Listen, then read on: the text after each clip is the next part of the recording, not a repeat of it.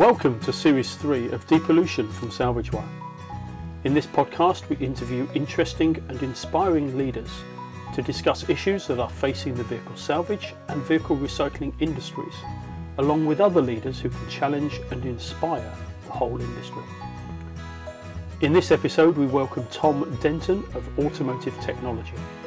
Tom has written a number of automotive textbooks covering subjects like vehicle electronic systems, alternative fuel, fault diagnosis, technician training, ADAS, and electric and hybrid vehicles. You can find out more about Tom at tomdenton.org. Let's get into our conversation.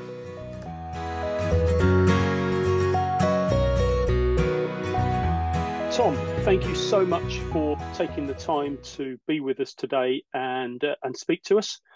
As a way of introduction, can you tell tell us a bit about yourself, your career, you know, and and what you're doing now? Uh, okay, well, first of all, it's a pleasure to be here, Andy. Thanks for inviting me, and hello to everybody um, who's listening to the podcast. Uh, a little bit about myself. I mean, I'm I'm known for writing textbooks, um, but my my general background is um, automotive. Since I was about six years old, I think, pulling Dad's scooter apart on Mum's kitchen worktop or something, which she was never too pleased about. But it's just kind of in my blood, you know. From from there, I I did my trade training in the British Army in the REME, and um, a fantastic training, and absolutely loved it as as an auto electrician. Um, I left there, and I I was a, a mobile auto electrician for a while. I, that morphed into running a high street garage. Uh, following that, I became a lecturer and then head of automotive at a big college. Um, started an e-learning company. Uh, I've been a tutor for the Open University and I've worked for the IMI and and then ended up as a consultant again, which I am kind of now, mostly in writing and teaching and doing all sorts of things like that. Still very much connected to the IMI Institute of the Motor Industry, that is, um, because of you know how much I agree with a lot of what they do. And I've also reached that point in my career where I'm kind of winding it down a little bit, or I'm trying to. But every time I do that, somebody gets in touch and says, "Tom, will you will you do this?" Um, I, I, have my own company. I'm a, I'm a kind of a one or a two man band, if you like, really, but mostly just myself. Uh, I call myself Automotive Technology because that pretty much describes what I am and what I do. Okay, and for the purposes of any overseas listeners, REME is is what? It's uh, sorry, it's the Royal Electrical and Mechanical Engineers. So it's the um, it's the, the, the trade part of the of the army. So we qualified as a, a soldier to start with, and then did the trade training in in um, in the normal way that you would in a college. And and your role was to try and keep the vehicles running. Yeah, I was uh, what's known as an electrician REME, um, and it was what we would think of now as an auto electrician. Um, so everything automotive electrical, but we also did high voltage electrics as well. So even way back then, before these newfangled um, electric vehicles came out, you know, we were we were already working on on high voltage systems. So, you know, it's um it's I mean I have to say it's something I've, I've thoroughly enjoyed. I've always liked the the challenging electrical side of vehicles. Brilliant, brilliant. Now, um, you mentioned textbooks and you mentioned books. What what sort of books are you writing? Well, uh, as a whole range of them, um, I mean, just about every aspect of the automotive trade, as far as the technology, how things work are concerned, um, other than the uh, body and, and, paint side, which is a, a, separate specialism. I don't touch that. So, um, so I've got books that range from basic um, mechanical and electrical engineering through to like advanced electrical and electronic systems and diagnostics is a big part of what I do. And more recently, it's been pushing more towards electric vehicles, of course, and more towards ADAS and self-driving and that sort of thing. Um, if I actually do a count of the books, um, um, allowing account for second, third, fourth, and even fifth editions on some of them, I'm, I've now got my name on well over 40 different textbooks that are published um, around the world. They're available all over, um, and you know, in the UK mostly is, is where I'm known. So it, it's um, it's something that I've been working on for quite a long time. And and are you working on a book now? Uh, yes, I'm almost always working on a book. I think it's the electric, sorry, the mechanical and electrical systems book, which I'm working on at the moment, together with a partner. I've uh, taken on a, a, colleague who's helping me uh, write the books now. Again, part of my gradual handing over process, and um, that that's the one we're working on at the moment, and that will be coming out in November or something in its third edition. Wow, fantastic! And what's the motivation about writing those books? Well, I mean, I can remember the actual day uh, when I when I started on these. I was I was sat in a in a classroom at um, Colchester Institute, which was a big college where I, I was a teacher, and then I was head of engineering for a while there, and I was le- lecturing at the time. And 1992, this is so going way way back now. And uh, a commissioning editor visited the college, and he was from a publisher called Edward Arnold, which I don't think even exists anymore. I think it's been taken over and morphed into other companies several times. Uh, Routledge is the is my main publisher at the moment. And anyway, he came into the, the staff room and said, I'm, I'm looking for an author to write an electrical textbook for for vehicles. There, there, there was one about um, Griffiths, I think the, the author was, that had like run out of date several years back, and they wanted somebody to write a new one. And I've always suffered from from volunteering and saying yes. So so before I knew what had happened, I got my hand in the in the air. You know, I said, "Oh yes, you know, I'd love to have a go at that." And um, well, the rest, as they say, is history. And you know, I got got the contract, and I, I started on the first edition of automobile electrical and electronic systems in 1992 and that one is now in its fifth edition and about five times the size of when it first started of course. So um, that's a bit of a challenge but um, so yeah 1992 and i haven't really stopped since then. So you've had a major impact in educating the industry. I, I hope I have, Andy. I mean, it's um, always perhaps I'm a little bit humble to say, but I mean, I, have spread an awful lot of textbooks around. I've I've tried to make them be accessible so people can learn easily from them and things like that. Because I, I can remember having textbooks when I was learning and training and things like that, and they were really difficult to to get your head around. You know, they were there were sometimes exercises in showing how clever the author was, rather than in in finding ways to to let the students learn something more easily. So I kind of used my teaching knowledge. I've done sort of teaching qualifications over the years, and I tried to use my teaching knowledge to to build all the books kind of build from zero knowledge upwards, you know, rather than launching in in that particular way. So it's um it's something that I, I hope I have had an impact on on people and made the learning easier for them and made life easier for some of the teachers because they've got access to you know useful learning material. Brilliant brilliant. Now you mentioned just now you mentioned the institute of the motor industry the IMI yeah. What are what are the benefits of being part of the IMI being a member of the IMI yeah, th- this is the uh, what have the IMI ever done for us kind of question, isn't it? Really, and it, it's it's always a little bit more difficult. But the IMI, for those that don't know, are kind of a representative organisation for those of us that are members of the IMI. Um, but they also provide qualifications and set standards and and things like that as far as the industry is concerned. So it's um, it's a great organisation to be part of. You get letters after your name, which acknowledges your kind of status within the industry, which is one thing.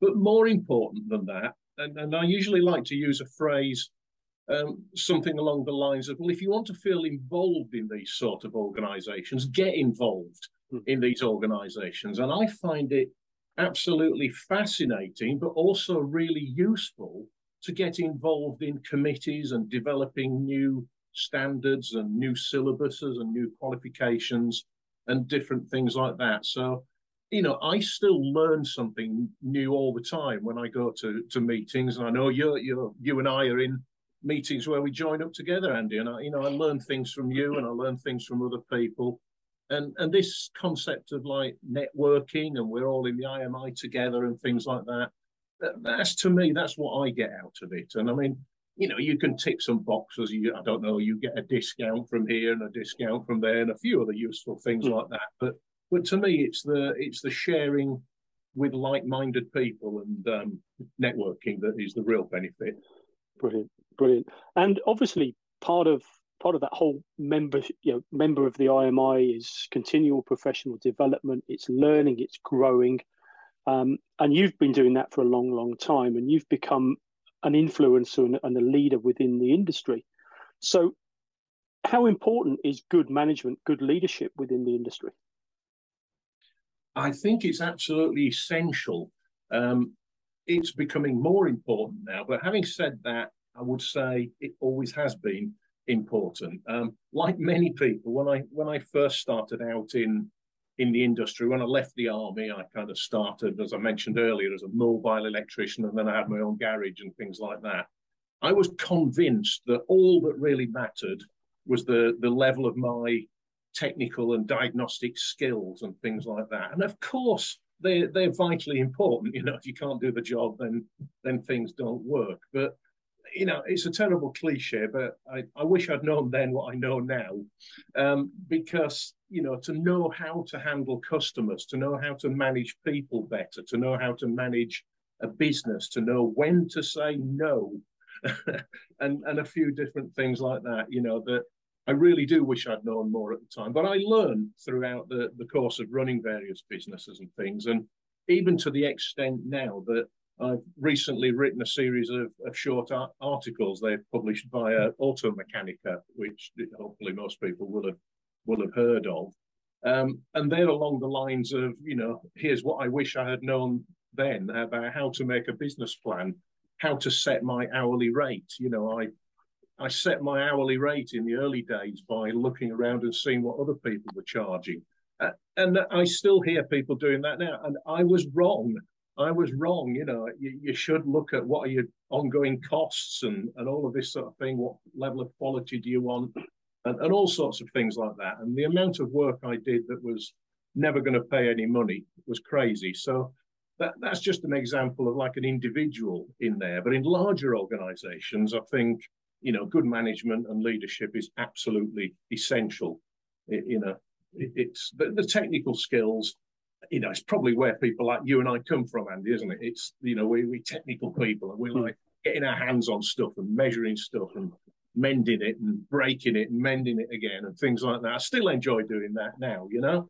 Um, but it all has to be done within a managed kind of structure and things like that. And, you know, to kind of put a positive spin on this, I mean, I do see lots of small businesses these days improving immeasurably in these respects because they've like listening to old gits like us, you know, that have perhaps been around the block a little bit and and are learning from them and things like that. And some of the new bigger companies, the way that they manage and the way that they look after their technicians and, and different things like that, you know, things are improving. Um, but you know, back to the answer to your question, it's essential. Good manage, manager management and leadership is is essential in our industry.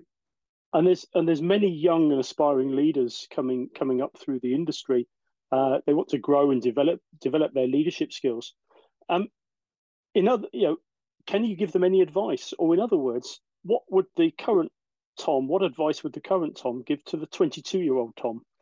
Um, well, my, my, knees didn't hurt as much at that time. I mean, that's that's kind of one of the things, and I'd, I'd, perhaps tell him to be a bit more careful while he was playing football and things like that for the future. But but that that aside, I mean, it's a pretty tough question, you know, really. Sorry.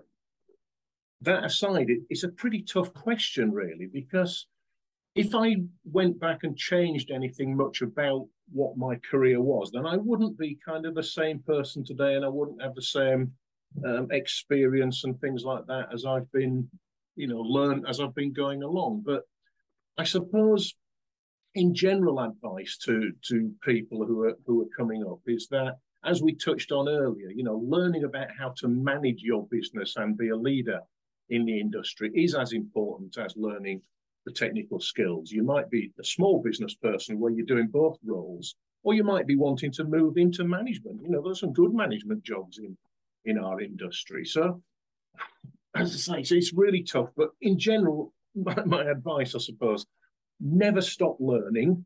And that includes technical and leadership and management because they're all things that you can learn. Um, it's never too late to learn and change. I mean, as I shared earlier on, my career's kind of zigzagged through several iterations, but always with the motor trade in the center of it somehow. So that's important.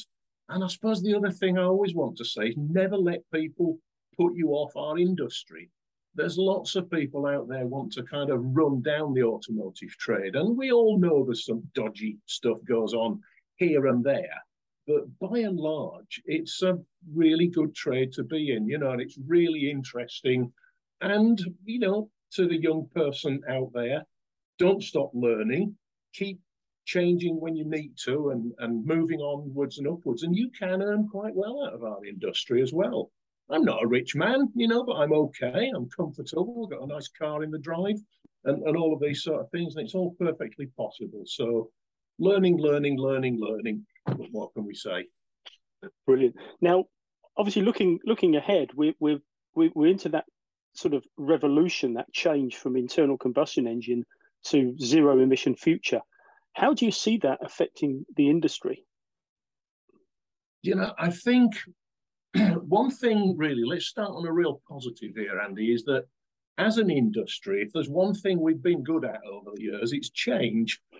And we, you know, we've always been able to adapt to new things coming out and and so on. And and of course, some people get to a certain point where they think, I don't want to do this anymore. I want to to get off, you know. And I can remember different times when I don't know when catalytic converters first came out and lambda sensors and things like that. And people say, no, I'm out of this. I don't want to do this anymore. Sorry. Edit. And, you know, different technologies that have come out over the years have been um, really challenging. And it's fair to say, I think the change that we're experiencing at the moment as we move from internal combustion engines to electric and perhaps hydrogen technologies and, and different things like that as we go. I think that's the biggest change that we've ever seen. Um, my view, how how do I cope with that? I get on board and I embrace it and I enjoy it, and yeah. you know, and let's do it. And and you know, oh, cars are going to become more complicated. Nobody will be able to fix them at home. Good, I'm quite happy about that, you know, because the less work people can do on their vehicles at home, then they have to bring it to us because we're the experts, and and that's absolutely essential, really. So, and, and should, um, yeah. should should technicians be licensed? Should should technicians be be licensed, trained, qualified, or do we carry on like we are now? Um, definitely, they should be qualified. They should always be qualified, and always try to keep up to date with continuing professional development and things like that. Uh, lo- lots of people say to me, Oh, Tom, everything in the motor trade would be okay if only everybody was licensed. Now, that's very easy to say, but almost impossible to achieve because, first of all, it's almost impossible to define what we mean by licensed. So, what, what qualification do you hold to be licensed? Do you have to license yourself as an electrician, as a mechanic, as a sprayer, as um, a, salvage worker, as a body panel repair, you know, tire fitter, exhaust fitter. Do all these different aspects of the trade have to be licensed in slightly different ways? And if they do, who decides what? Who decides how you keep your license up to date, and so on? People often say we should be licensed like the gas industry is here in the UK, but that's a license in one specific, relatively easy to package kind of area that they can keep up with. Our trade is too big and too wide to do it. But I, I go a step further as well because I always find that any government, the current one and, and many of others, don't have any appetite for, for licensing within our trade. And that's because I think it, it's so so diverse. There is an answer, in my humble opinion, and that is that we need to do it ourselves. we need to set high standards and we need to exceed them. We need to charge accordingly. We, we shouldn't do cheap jobs, cheap work. Um, you know, set a high standard and do it and, and live up to it. And licensing is a is an interesting thing because you can think about it from two angles. And forgive me for quoting something Latin here. I don't even really understand them myself, but I'll have a go at it. But there's two forms of licensing, and one is known as de jure or de jure, and that means kind of by the jury, by jurisdiction, or by law. You know, thou shalt do this. And the other form of licensing is de facto. So it's by the fact of how just things have have turned out. And for example, I mean, to give the IMI a good plug once again, I'm a, big fan of the IMI TechSafe scheme, which is a scheme that allows people to uh, be registered as IMI TechSafe when they've completed electric vehicle qualifications, for example, or ADAS qualifications and things like that.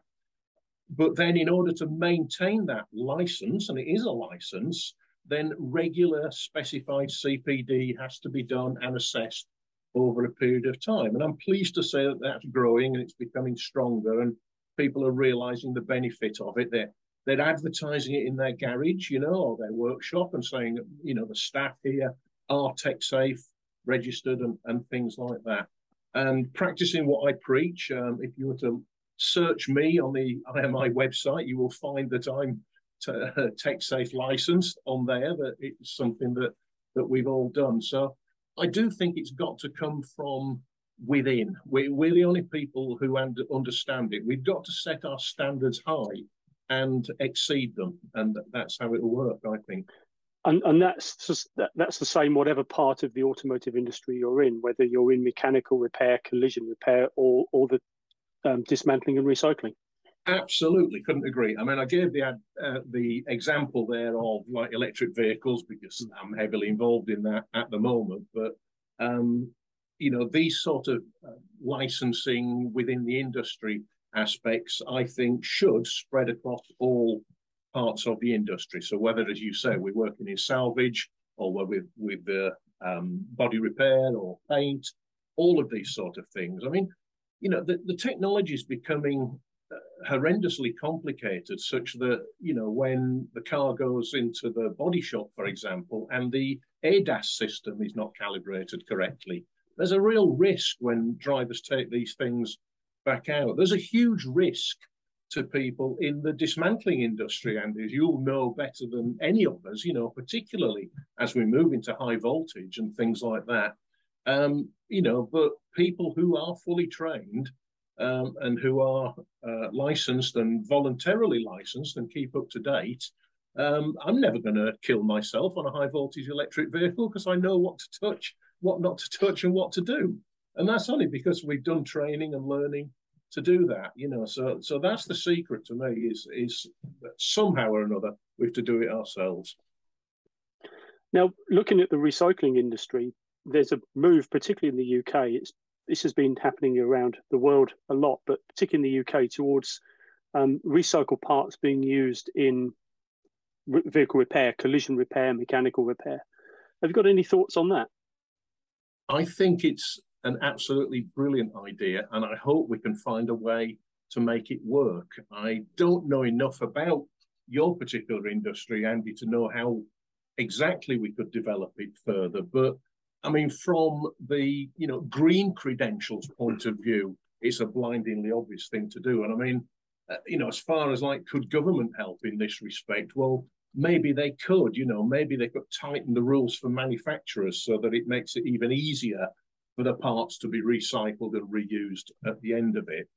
I think as an industry ourselves, we need to find ways of, of dealing with this. I mean, as far as um, crash repairs are concerned, for example, the insurance companies need to be on board with with the process. I mean, a you know a, a second-hand sort of body panel or, or something like that, as long as it's of the right quality, is potentially better than some of the pattern things that you could buy to fit, for example. But you know, we still have this issue of like litigation and and so on to to to get over. So um, you know, where do we go as far as the future is concerned? I mean, I think um, the salvage industry is going to become much, much more valuable. Um, the, the value in things um, on electric vehicles, batteries, motors, generators, motors, generators, and the control systems, inverters, and things like that, they like, you know, form about a third of the vehicle. Huge, you know, complicated and hugely, hugely expensive components and things like that. So I think there's there's money to be made in all aspects of the trade out of these things. Um, now I'm, I'm, struggling a bit to know exactly what the answer is um, as to how we do this. And as I say, I, I wish the legislation, if anything, could force manufacturers to make it easier for us to be able to uh, recycle these mm-hmm. components mm-hmm. because it's it's an absolute no-brainer, isn't it? Uh, you know, making better use of these things. I mean, you know, we, we we've all had horror stories in the past. I, you know, I you know, back in when I had, as I used to say, a proper job rather than what I do now. You know, and I'd I'd fit like a second-hand engine from the local breaker's yard. Fit a second-hand engine for somebody, and it seemed perfectly okay. But you know, then 10 months later, the customer comes back and says, that This engine you fitted is no good and it's my fault. And uh, and we need systems to get around that. And you know, you know, it might be, well, okay, but you've had 10 months out of it for like a, a tenth of the price it would have been if you'd had a new one fitted. So these things do have a have a balance, don't they? So, you know, it, it a lot of it comes back to professionalism again, I think. You know, we I'm sure you must talk about this all the time in your industry, Andy, but that we, don't want to use the words like scrapyards and things that I, I kind of grew up with. And it annoys me that it's still there, but you know, it's stuck in the psyche a little bit as we were growing up. But even back as a kid, I can remember local salvage yards, and one or two of them had a different view on the industry the, the, the traditional method was we used to like wander around all these like teetering towers of cars, you know, and risk our own life to sort of take a part off somewhere or other. And others had stripped the whole car, had it all on shelves in a nice warehouse, and you'd go to what effectively was a parts counter and say, Have you got XYZ to fit an ABC vehicle? And the guy would go and get one off the shelf. And and hand it over. I mean, and that that's sort of a, a mindset thing again, mm. isn't it? And that illustrates, I think, what I've been saying a few times. You know that we've got to DIY, we've got to do it ourselves and lift the image of of our industry in some way. Brilliant, brilliant. That's amazing, amazing. And one final question, and we ask all our guests on the podcast: What was your first car, and do you have any special memories of that car? Um, it was a Hillman Avenger. it was sort of a purpley turquoise colour. And its registration number, I can remember to this day, was MUM. So it said MUM 463P. And although, you know, looking back, it's not the coolest car in, in the world at that time. And I'm not going to give you the date of when this was, but it was going back a little bit. But I think it had a, a, dynamo on it as opposed to an alternator. That probably helps to date it a little bit, doesn't it?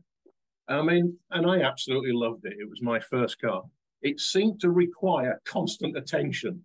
So I'd have to like fiddle with it, you know, every day to do something. And, and on a journey, it would require several tweaks along the way almost to keep it going, you know, and bits of sticky tape and duct tape and all sorts of these things like this to keep it going.